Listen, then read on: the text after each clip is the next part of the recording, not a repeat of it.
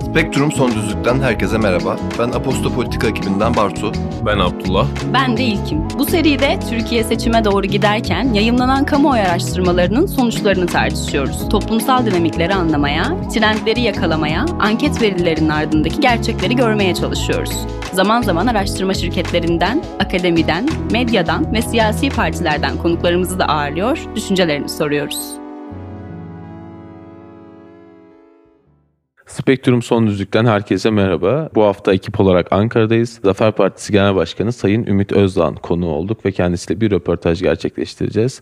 Ee, Ümit Bey, öncelikle bizleri kabul ettiğiniz için teşekkür ediyoruz. Rica ederim, hoş geldiniz. Hoş bulduk, çok sağ olun. Ben hemen sorulara başlamak istiyorum aslında. Zafer Partisi, Türkiye'de bir e, sığınmacı problemi olduğu söylemini siyasetin merkezine yerleştirerek aslında kurulmuş bir parti ve Zafer Partisi kurulduktan sonra özellikle sosyal medya üzerinden aktif bir şekilde bu sığınmacı problemini gündeme getirerek hem muhalefet partilerini hem de iktidarı hem bu konuda söylem üretmeye hem de bunu aslında siyasetin merkezine taşımayı başardı. Ki Deva Partisi, Gelecek Partisi, İyi Parti gibi partiler de kısa bir süre önce göçmen politikalarını açıkladılar. Sizin parti programınıza bakıldığında temelde aslında Türkiye'de bir devlet krizi, ekonomik kriz, sosyal kriz olduğu varsayımı üzerinden ilerliyorsunuz.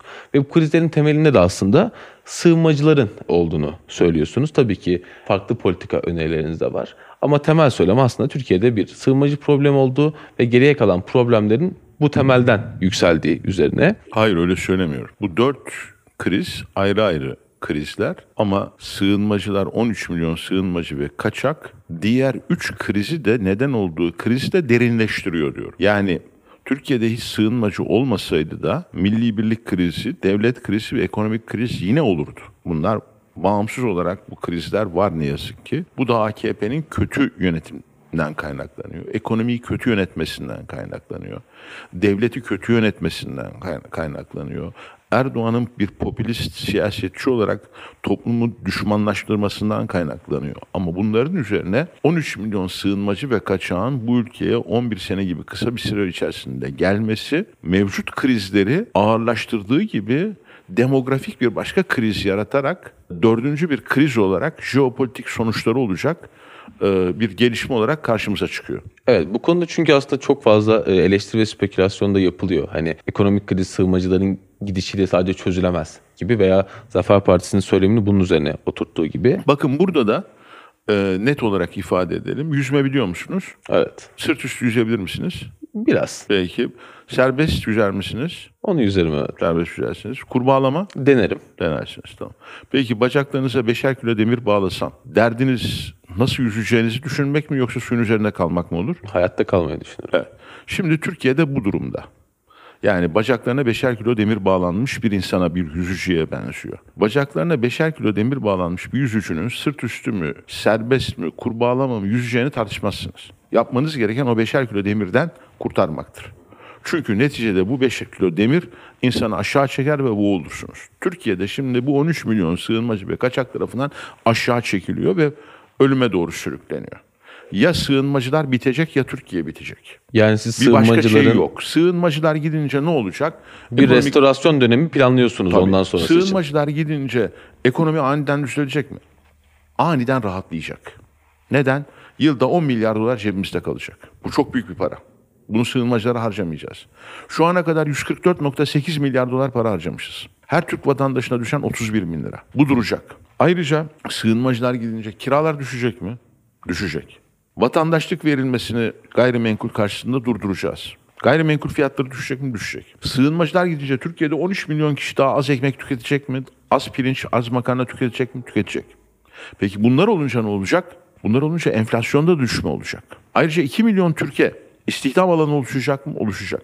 Bugün Türkiye'de çalışan aşağı yukarı ayda yüz dolar kendi ülkelerine transfer edenlerin, yabancıların transferleri duracak mı? Duracak. Bu aşağı yukarı iki virgül dört milyar doların Türkiye'de kalacağını gösteriyor mu? Gösteriyor. Mesele şu, sığınmacılar gidince kendiliğinden, kendiliğinden ekonomi düzelmez. Ama ne olur biliyor musunuz? Düşünün, sizi bu beş kiloluk demirler aşağıya çekti, suyun dibine vurdunuz, birden onlar çözüldü. Ne olur? Hızla yukarı çıkarsınız değil mi? Evet. Türkiye'de hızla yukarı çıkmaya başlayacak. Tabii ki başka ekonomik önlemler almamız gerekiyor. E biz de onun için diyoruz ki devlet planlama teşkilatını kuracağız. Biz de onun için diyoruz ki on iki senelik bir kalkınma planı uygulayacağız. Türkiye'de bütün ekonomi e, aşağı yukarı Marmara bölgesinde odaklanmış fabrikalar. Burası bir depreme doğru gidiyor. İstanbul depremine. Bu Türkiye'yi bir felakete sürükleyecek. En az sığınmacılar kadar beka sorunu. Onun için sanayiyi bütün Anadolu'ya dört deniz, dört bölge projesiyle yaymamız gerekiyor. Bu adım atacağız. İmalat sanayi öncelikli bir sanayi programı hazırladık, ekonomi programı hazırladık. Tarımı stratejik sektör olarak gördük ve görüyoruz. Onun için köy okullarını açacağız. Gençler köyde kalmaya baş, başlayacaklar. Köyler canlanacak. Köyler canlanınca köyde üretimi gerçekleştirecek insan kalacak. Ve tarımda üretim tekrar başlayacak. Ama şimdi meselemiz ne biliyor musunuz? Önce Türkiye'nin üzerinden bu yük, yükü atmak. on üç milyon insan gitmeden diğerlerini çözmemiz mümkün değil. Şimdi bize diyorlar ki ya nasıl yüzeceksiniz siz? Serbest mi yüzeceksiniz, kurbağala mı yüzeceksiniz? Biz de diyoruz ki ya biz yüzeceğiz ama önce demirleri çözmemiz lazım. Demirleri çözmeden yüzeceğiz diyenler yalan söylüyorlar. Onun için biz düzen partilerinin Türk halkına yalan söylediğini görüyoruz. Ve şunu yapacağız, bunu yapacağız diyorlar. Eğitimi şöyle değiştireceğiz. Ya on üç milyon sığınmacı yaşıyor. Suriyelilerin nüfusu beş nokta üç artıyor. beş nokta üç artarken Suriyelilerin nüfusu Türkiye'de. Hangi eğitim programını yapacaksın? Türklere göre mi yapacaksın yoksa Suriyelilere göre mi yapacaksın? Bunun projeksiyonunu yapmayan düzen partileri biz eğitim problemini çözeceğiz diyorlar. Biz de çözemezsiniz. Bu problemi çözecek Zafer Partisi'dir. Çünkü Zafer Partisi önce kök sorunu çözüp ondan sonra diğer sorunların çözümü için daha az kaynak, daha etkili kaynak kullanımını gerçekleştirecek. Mesela bakın çok basit bir örnek. Şimdi kilise gitti Kılıçdaroğlu.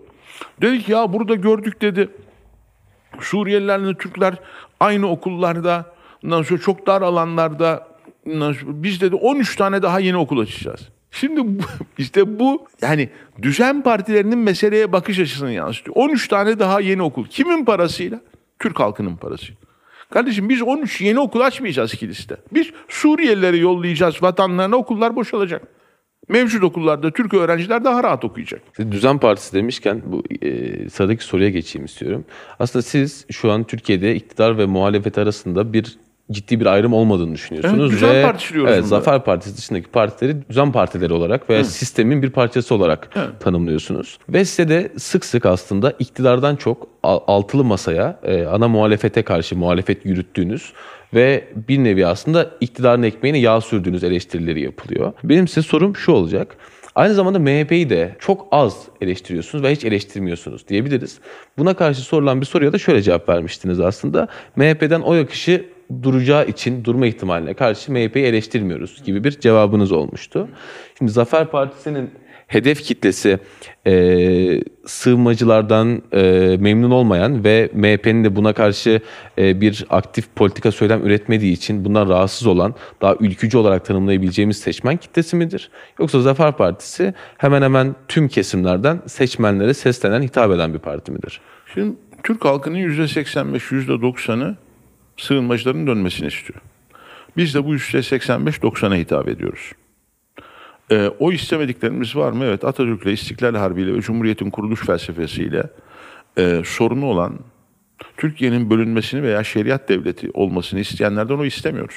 Bunun dışında kalan geniş kitleden oy talep ediyoruz. Cumhuriyet Halk Partisi'ne oy verenlerden, AK Parti'ye oy verenlerden, Milliyetçi Hareket Partisi'ne oy verenlerden, İyi Parti'ye oy verenlerden, diğer partiye oy veren insanlardan oy talep ediyoruz ve alıyoruz. Aldığımız oyun yüzde otuzunu A K P'den alıyoruz. yüzde otuz kadar hiç şimdiye kadar oy kullanmamış kitleden oy alıyoruz. Ve esasen A K P'den ve M H P'den oy almadan, C H P'den ve İyi Parti'den oy alarak iktidarı değiştirmek mümkün değil. Doğru mu? Şimdi C H P, İyi Parti, İyi Parti, C H P ile rakipler. Hangimiz ana muhalefet partisi olacağız mücadelesi veriyorlar ve birbirlerinden oy almaya çalışıyorlar. Biz ise daha çok Cumhur İttifakı'ndan oy alıyoruz. Ve hedefimiz de bu. Ama e, tabii ki Cumhuriyet Halk Partisi'nde memnun olmayan Atatürkçüler var. O Atatürkçülerin oylarını istiyoruz. Geliyor da bize zaten. İyi Parti'deki Türk milliyetçilerinin oyu bize akıyor. Tamam. Peki efendim, e, siz muhalefeti bölüyorsunuz. Bir dakika. Ben seçmenin özgür iradesiyle oy kullandığını düşünüyorum. Bir seçmenin bir sefer, iki sefer, üç sefer bir partiye oy vermiş olması aklını o partiye teslim ettiği anlamına mı gelir? Siz seç, muhalefetin oyunu bölüyorsunuz demek Türk seçmenine hakarettir. Türk seçmeninin Kemal Kılıçdaroğlu'na ve Meral Akşener'e mahkum olduğudur. Hayır. Ne Kemal Kılıçdaroğlu'na mahkum, ne Recep Tayyip Erdoğan'a, ne Devlet Bahçeli'ye mahkum, ne de Meral Akşener'e mahkum Türk seçmeni. Her seçim öncesinde seçmen tekrar değerlendirecek ve oy kullanacaktır. İlk kez oy kullanacak gençler gibi. Özetle kimse bize siz muhalefeti bölüyorsunuz deme, diyemez. Bir. İki, biz zaten muhalefeti muhalefet olarak görmüyoruz. Çakma muhalefet olarak görüyoruz. Neden? Bakın çok ne e, basit. Birçok nedenini sıralayayım. Türkiye'nin en önemli sorunu ve AK Parti seçmeninin, M H P seçmeninin en sıkıntıda olduğu sorun, kendi partisine en fazla tepki duyduğu konu neydi? Sığınmacılar meselesi. Peki biz gündeme getirmeden C H P ve İyi Parti bu gündeme getiriyorlar mıydı bu konuyu? Hayır, getirmiyorlardı. Peki biz bunu bu konuyu gündeme getirerek e, iktidarı Aşil topuğundan vurduk mu? Evet, vurduk. Ve vurmaya da devam ediyoruz. Peki şimdi biz AK Parti'den oy alırken muhalefeti mi bölüyoruz kardeşim? Bu pis bir C H P ve İyi Parti propagandasından ibarettir. Yeteneksiz, Türk halkının gerçek taleplerini siyasete taşımayı beceremeyen ve Türk halkının taleplerini siyasete taşımaktansa Avrupalı ve Amerikalı büyükelçileri memnun etmek üzerine kurgulanmış bir muhalefet siyasetinin Zafer Partisi seçmeni, muhalefeti bölüyor yalanının arkasına sığınması kadar basitlik göremiyorum ben. Şimdi aslında e, muhalefete karşı ortak bir adayın arkasında birleşme çağrınız da var ve e, Tabii, bu ortak bakın, adayın da Mansur Yavaş Mansur olması Yavaş. gerektiğini hadi, uzun süredir söylüyorsunuz. Olsak, biz bunu Cumhurbaşkanlığı seçiminde yaparız. Halbuki Mansur Yavaş'ı biz ortaya getirdik. C H P'nin adayı dedik ki Altılı Masa'nın adayı olarak çıkartın. Türk halkında da karşılığı var. Bu mu mu muhalefeti bölmek? Bakın, yalan her taraflarından sızıyor. İkinci konu. Bakın biz diyoruz ki Erdoğan aday olamaz. Neden? İki defa Cumhurbaşkanı oldu. Kılıçdaroğlu diyor ki biz Erdoğan'ın üçüncü kez aday olması için mecliste üç yüz altmışı tamamlayacağız. Yani seçimlerin yenilenmesi için yasa gerekiyor. Bunun da en az üç yüz altmış oyla olması gerekiyor. üç yüz otuz ikide kalıyor er, Erdoğan Cumhur İttifakı'nın oylarıyla. Hangimiz gerçek muhalefeti yapıyoruz? Erdoğan aday olamaz diyen Zafer Partisi mi? Yoksa ben Erdoğan'ın eksiğini tamamlarım diyen Kılıçdaroğlu ve Meral Akşener. Kardeşim neden anayasaya karşı komplo yapıyorsunuz? Neden anayasaya karşı komploda Erdoğan'a yardımcı oluyorsunuz? Efendim biz yapmazsak yine de Yüksek Seçim Kurulu kabul eder. Nereden biliyorsunuz Yüksek Seçim Kurulu'nun anayasayı çiğneyeceğini? Üstelik Yüksek Seçim Kurulu'nun anayasayı çiğneyeceğini kabul ediyorsanız, ön kabulünüz buysa işiniz sizi muhalefet partisi olarak anayasanın çiğnenmesinin karşısında Yüksek Seçim Kurulu'na karşı çıkmanızdır. Anayasayı size çiğnetmeyiz, sizi yargılarız demeniz. Bakın biz öyle yapıyoruz Zafer Partisi olarak. Bir başka konu. Türkiye'de başörtüsü meselesi tamamen hallolmuşken Erdoğan'a al da at diye pası veren Ümit Özdağ mı yoksa Kemal Kılıçdaroğlu mu? Şimdi ben sevgili C H P seçmeninden ve sevgili İyi Parti seçmeninden bunu gayet net bir şekilde düşünmelerini rica ediyorum. Biz bölmüyoruz. on bir seneden beri Erdoğan'ı yenme konusunda başarısız olan Kemal Kılıçdaroğlu bölüyor. Erdoğan'ın karşısına çıktığı zaman kendi partisinden iki buçuk puan daha az oy alan yüzde yedide kalan Meral Akşener bölüyor. Peki şu an evet Mansur Yavaş Altılı Masa'nın aday olarak çıkarsa siz de Zafer Partisi olarak destekleyeceğini söylediniz. Bunun olmadığı bir senaryoda, başka bir adayın çıktığı senaryoda siz e, Cumhurbaşkanlığı adayı olacak mısınız? Biz Ayrıca de, biz de aday evet. çıkartacağız. Zafer Partisi olarak Kemal Kılıçdaroğlu'nun aday olması durumunda, İstanbul Belediye Başkanı'nın aday olması durumunda veya bir başka aday çıkarttıkları durumda aday çıkartacağız. Peki, biz de Zafer Partisi olarak değil, sadece bir ittifak olarak çıkartacağız. Peki ikinci tura sadece e, Cumhur İttifakı'nın adayı ve Altılı Masa'nın adayının kalması durumunda Zafer Partisi'nin tutumu ne olacak? İkinci tura bizim adayımız kalırsa önce siz Altılı Masa'ya sorun, o soruyu ondan sonra gelin bize sorun. Cevabı aldıktan sonra size tekrar gelebiliyor muyuz? Gelebilirsiniz. Tamam. Bu soruyu bekletiyoruz o zaman bir süre daha. Ee, şimdi bir de Zafer Partisi'nin profiliyle alakalı bir soruya geçmek istiyorum aslında. Şimdi e, politikaların, söylemin temelinde bir e, sığınmacıların geri gönderilmesi veya toplumda yükselen sığınmacı karşıtlığı olduğu için Zafer Partisi Avrupa'daki, işte Almanya'da A F D, Fransa'da Le Pen, Ulusal Cephe gibi e, aşırı sağ, far right olarak adlandırılan partilerin Türkiye'deki örneği olarak görülüyor. Siz bu önermeye katılıyor musunuz? Zafer Partisi siyasi spektrumun neresindedir sizce? Biz tam merkezdeyiz. Milli merkeziz biz. Bunu nasıl Atatürk, tanımlıyorsunuz? Bakın neden? Bugün bin dokuz yüz yirmi dört Anayasası'nı savunan parti Zafer Partisi. C H P yirmi bir Anayasası diyor, İyi Parti yirmi bir Anayasası diyor, A K P yirmi bir Anayasası diyor, H D P yirmi bir Anayasası diyor. Biz yirmi dört Anayasası diyoruz. Ee, bizim C H P ile aramızdaki en temel farklardan birisi ne biliyor musunuz? C H P'de yirmi dokuz Ekimciler değil, on Aralıkçılara hakim. Biz, biz yirmi dokuz Ekimciyiz. Cumhuriyet yirmi dokuz Ekim'de kuruldu. Ama bugün yirmi dokuz Ekimcilerin tasfiye edildiği bir Cumhuriyet Halk Partisi var. on Aralıkçıların kontrolünde.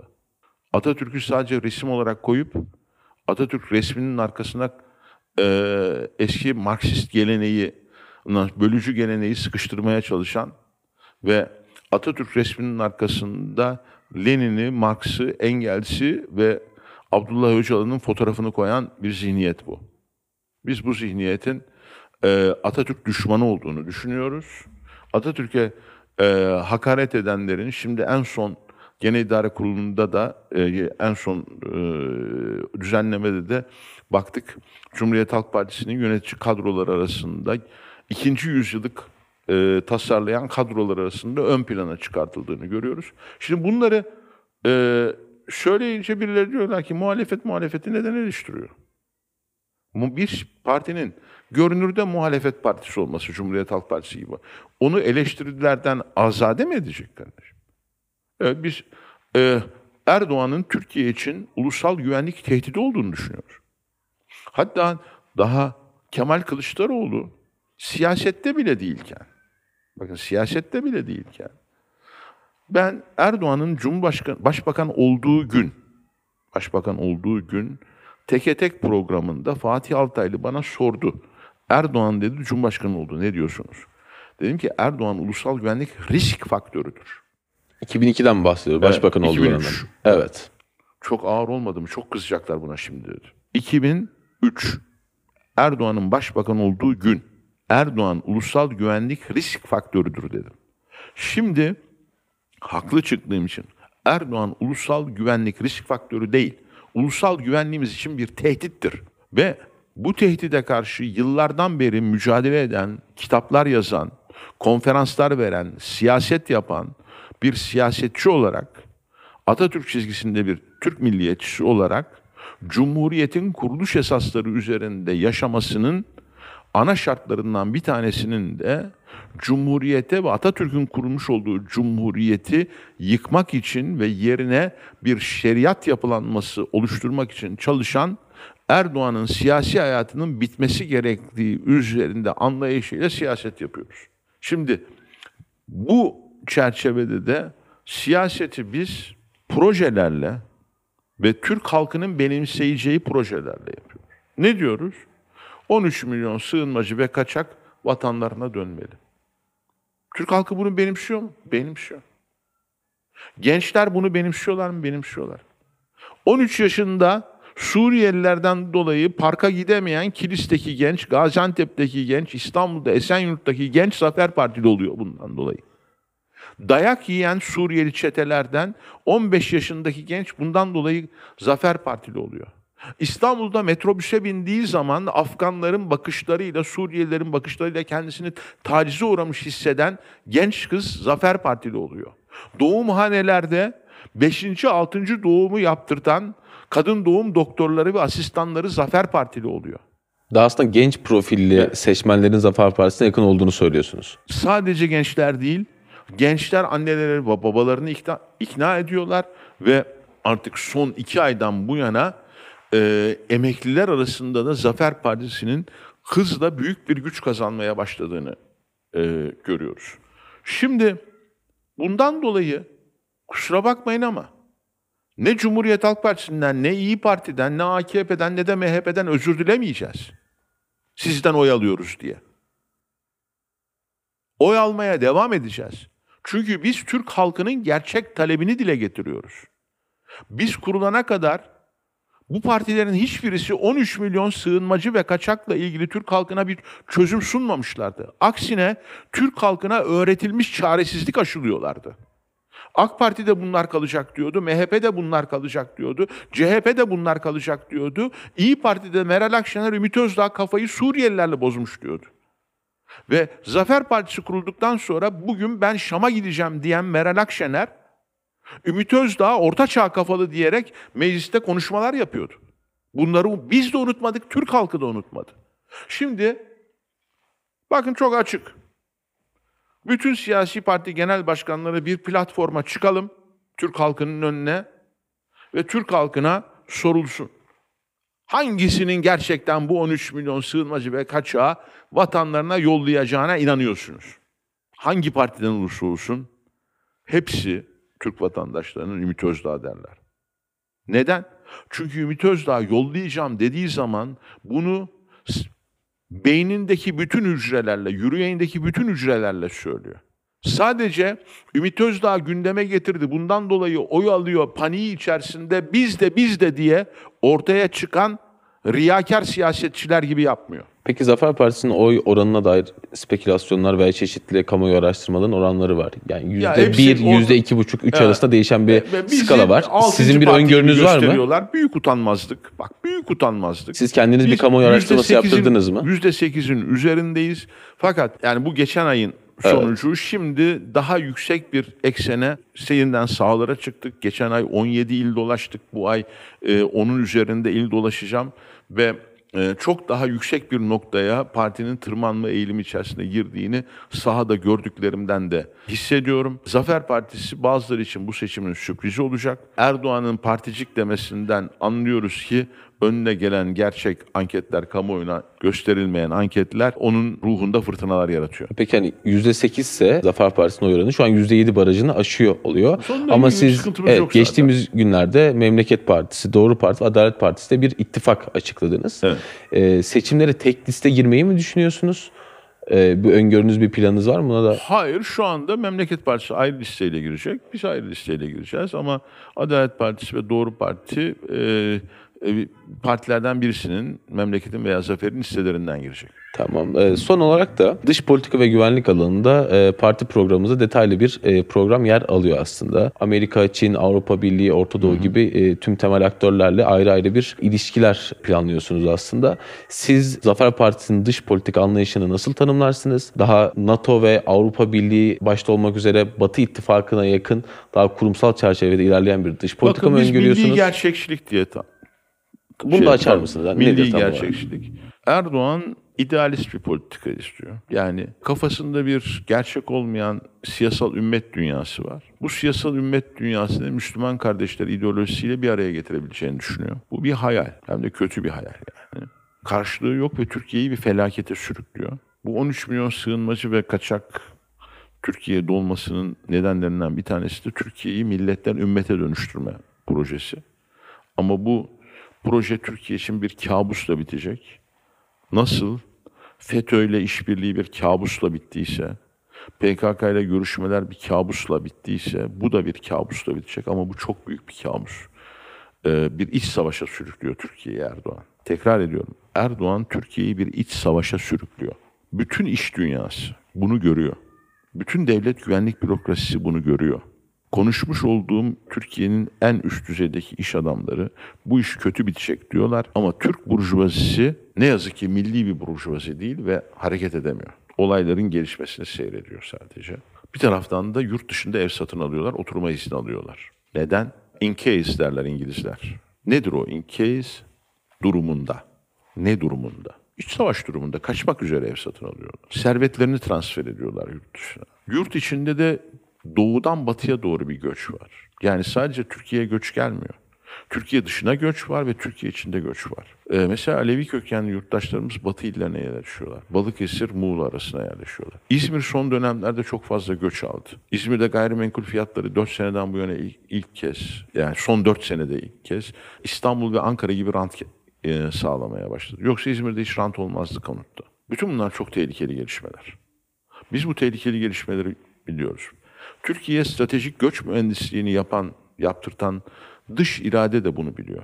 Yani dışarıdan dış iradeyi on üç milyon travmalı insan iterseniz içeride ne olacağını tahmin etmenize bile gerek yok. Sonunda o olur. Mesela arkadaşımız bu bardağı kenara doğru itersen olur. Yer çekimi var, düşer. Nasıl fizik kanunlar varsa sosyolojide de kanunlar vardır. on üç milyon travmalı iç savaştan geçmiş toplumu Türk toplumunun içine atarsanız sonuç hiç şaşırtıcı değil. Bir gün bir düğmeye basarlar, her taraf karışır. Tamam, dış politikanızın temelinde de bu mu olacak ha, aslında? Bu konu mu olacak? Şimdi biz bu çerçevede dünyayı gördüğümüz için milli realist bir zeminde Türkiye'nin kaynaklarıyla dış politikası arasındaki bağı kurarak, yani dünya gayri safi milli hasılasının yüzde yarımını oluşturuyorsan, dünya gayri safi milli hasılasının yüzde on dördünü üreten ülkeyle aynı dış politikayı yapamazsın. Kaynaklarını doğru kullanmalısın. Hedeflerini ona göre belirlemelisin ve parti çıkarları doğrultusunda değil, milli çıkarlar doğrultusunda kavga et. Siyaset şekillendirmelisin. Siz nasıl evet, Türkiye'nin milli çıkarlarını bu, nasıl tanımlıyorsunuz? Ha, biz bugün Türkiye'nin NATO'dan çıkmasını tehlikeli görüyoruz. Neden? Çünkü e, NATO zaten bize düşmanlık yapıyor. E, NATO'nun içinde kalarak düşmanlığı minimize etme şansımız var. Dışına çıktığımız andan itibaren maksimize yapar ederler. Mesela NATO'dan çıkarsak Rum kesimi derhal NATO'ya alınır. NATO'dan çıkarsak Ege'de işgal edilen adalarımız bir NATO ülkesi tarafından işgal edilmiş olur ve bu adalara karşı yarın Türkiye'nin yapmayı düşündüğü bir harekat NATO'ya karşı olur. Ee, bütün silah sistemlerimiz NATO'ya endeksli durumda. Milli silah sistemlerini üretmeyen bir Türkiye'nin NATO'dan çıkmayı düşünmesi hayaldir. Ayrıca NATO'dan çıkalım hadi e, şeyle birleşelim. Şanghay İşbirliği. Şanghay İşbirliği. Ya Çin'le bizim dört bin senelik bir tarihimiz var. Amerika ile iki yüz sene, yüz senelik bir tarih. Çin'le dört bin senelik tarih. Ortada Çin Seddi var. Siz Çinlilerin bizi dost olarak gördüğünü mü düşünüyorsunuz? Tarihin en ırkçı uluslarından birisidir Çin ulusu. Kendi dışındaki herkesi barbar olarak algılar ve baş barbarlık olarak da Türkleri görür.